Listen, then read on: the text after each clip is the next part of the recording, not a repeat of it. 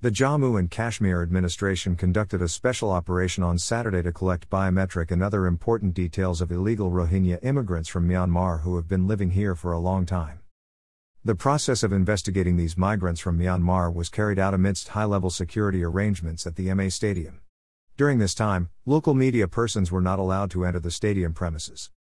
Jammu Range Police IG Mukesh Singh said after this one day process, as per the notification of the Home Department on March 5, 2021, 155 illegal Rohingya migrants residing in the Union Territory of Jammu and Kashmir were sent to the holding center on Saturday. According to the police, Hiranagar, a sub jail in Kathua district, has been converted into a holding center to keep these illegal migrants.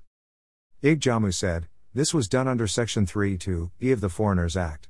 It followed the procedures of law. These immigrants did not have valid travel documents as per Section 3 of the Passport Act.